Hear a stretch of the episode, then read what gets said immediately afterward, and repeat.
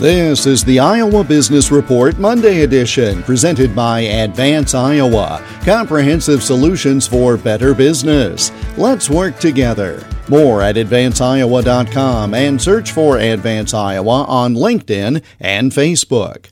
Friday's jobs report was underwhelming, with any monthly gains nearly negated by the revised number of jobs released for the previous two months.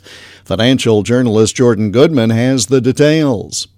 Weaker than expected. People had been looking for about 170,000 jobs. We got 150,000 in October. The unemployment rate went up by one basis point from 3.8 to 3.9. Still a very low rate, but we got down to 3.4 at one point there. The two previous months were revised downward by a total of 101,000 jobs. Definitely deceleration in the job market there. Average hourly earnings up 0.2 percent that's a 4.1% annual rate of wage growth, which is slow. It had been four and a half, almost 5% a while ago. So wage growth is slowing.